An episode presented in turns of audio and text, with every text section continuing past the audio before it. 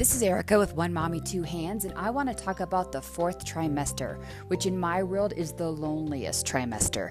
We prepare so much for birth and our pregnancy, but we don't really prepare for a whole lot of what happens when you take baby home.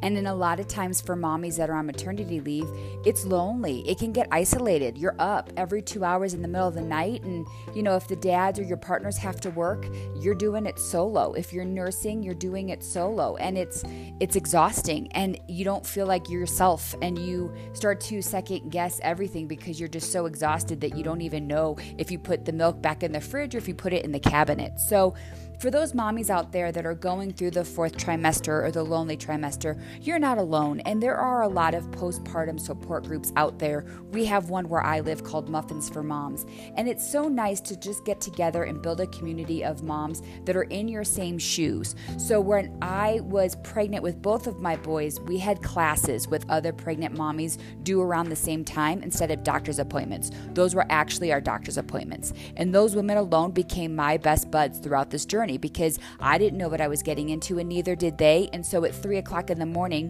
when you can't fall back asleep and you just fed your baby and you're wide awake, we would text each other and just send out encouragement and motivation to know that they're not alone and to know that, you've got this together. So in my world where I live, it's winter, and I had my second in the height of winter, and that's even tougher with a toddler and a newborn because when there's so much snow, it's hard to get out, and people can go a little stir crazy in a house when you're stuck inside all day, especially with a toddler that wants to run, jump, and play.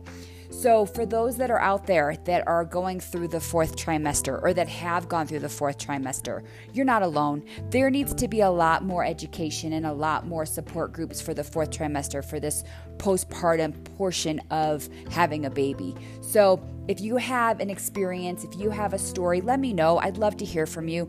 I've been setting up groups from where I live, and I can get you in touch with people in your area. I've got a lot of resources, so feel free to reach out. You're One Mommy, Two Hands, doing the best you can. You're not alone in this, and I've got your back. So have a great day, and here's to the fourth trimester.